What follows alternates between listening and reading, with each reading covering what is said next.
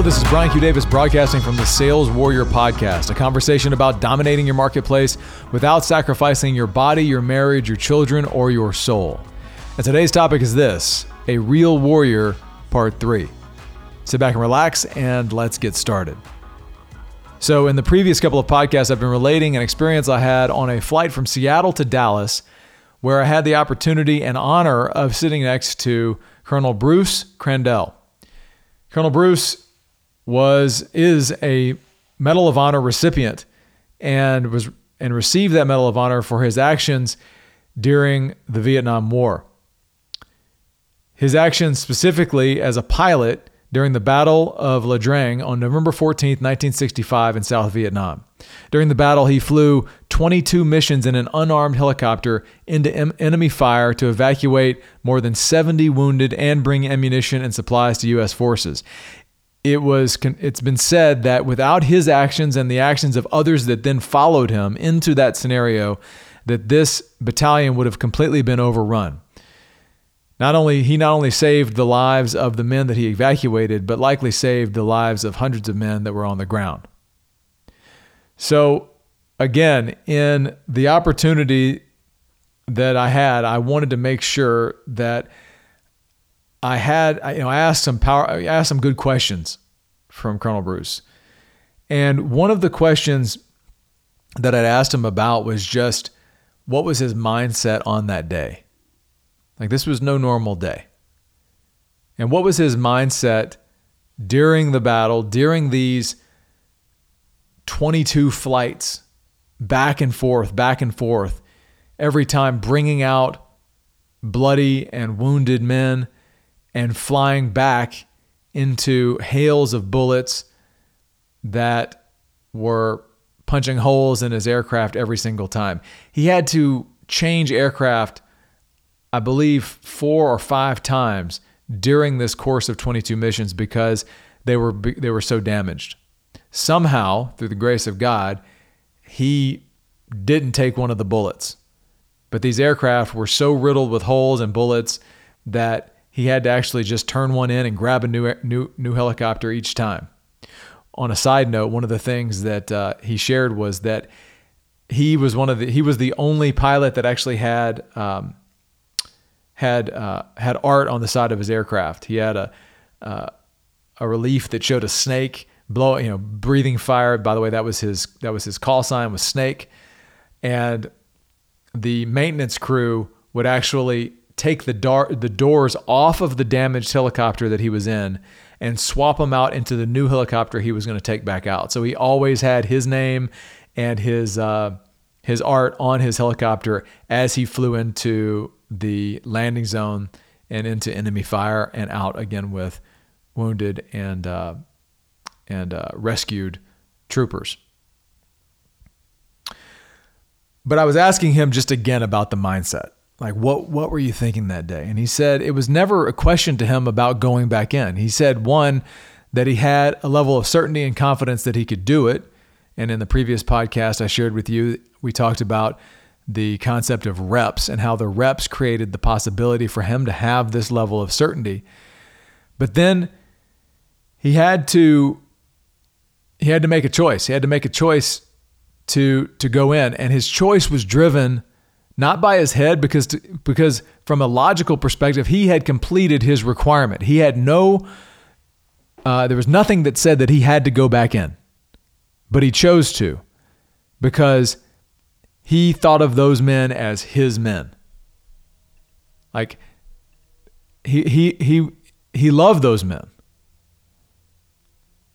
His quote that he said specifically was there was never a consideration that we would not go into those landing zones. They were my people down there and they trusted me to come and get them.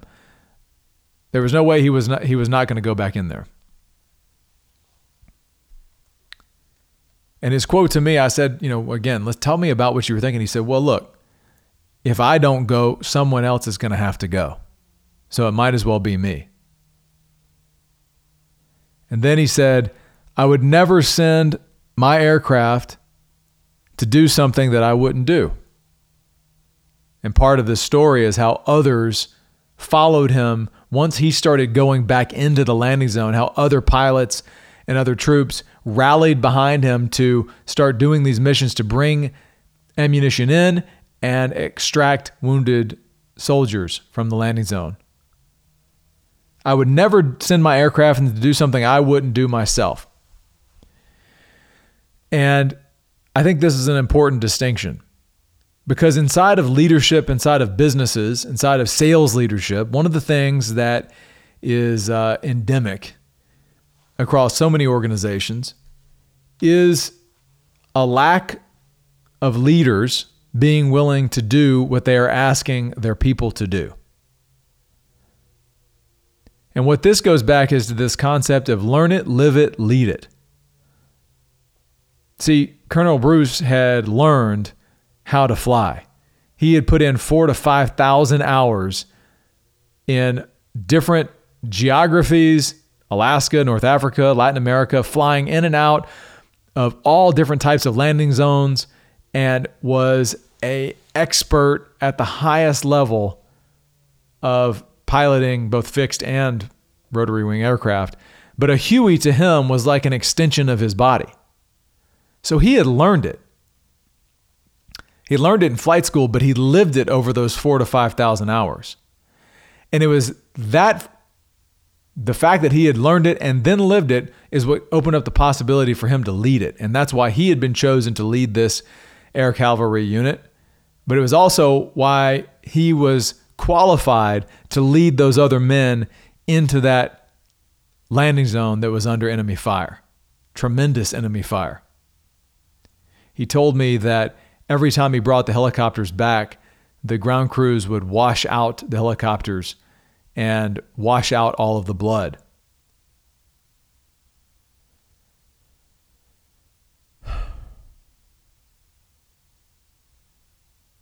It's tough to think about.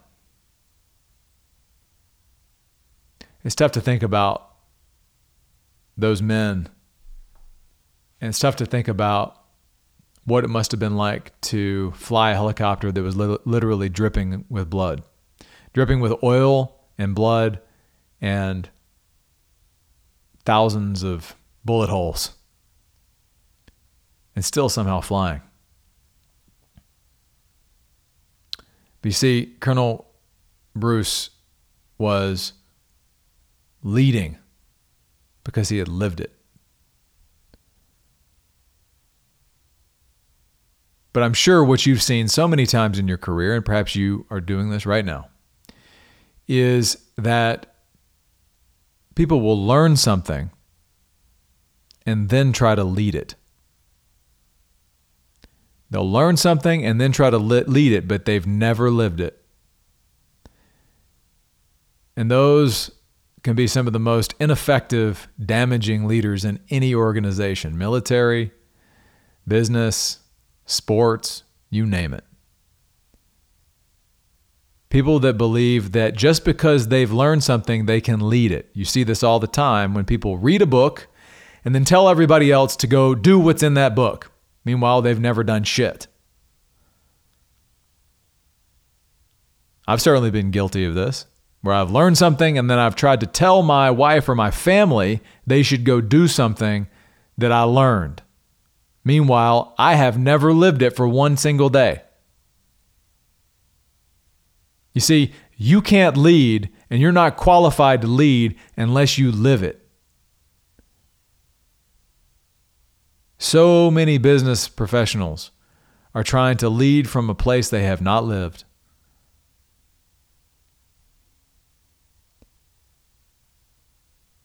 And that's why, and people wonder why people don't follow him. You see, if Bruce, Colonel Bruce that day had only learned how to fly and then had told people, told other men to go back into that landing zone, they would have told him to go to hell.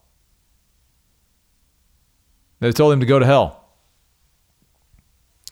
But because he had lived it at such a high level, he was able to create the wake necessary to actually inspire people to do things they never thought they would be possible. And so right now, as you look at your life, are there places that you're trying to lead when you have not lived it in your business or in your family? One of the most common places is in men's families where they try to get tell their wives or tell their children things they should do. Meanwhile, they don't live it. You see, you are only qualified to lead from where you live. You are only qualified to lead from what you live. That's it. That's it.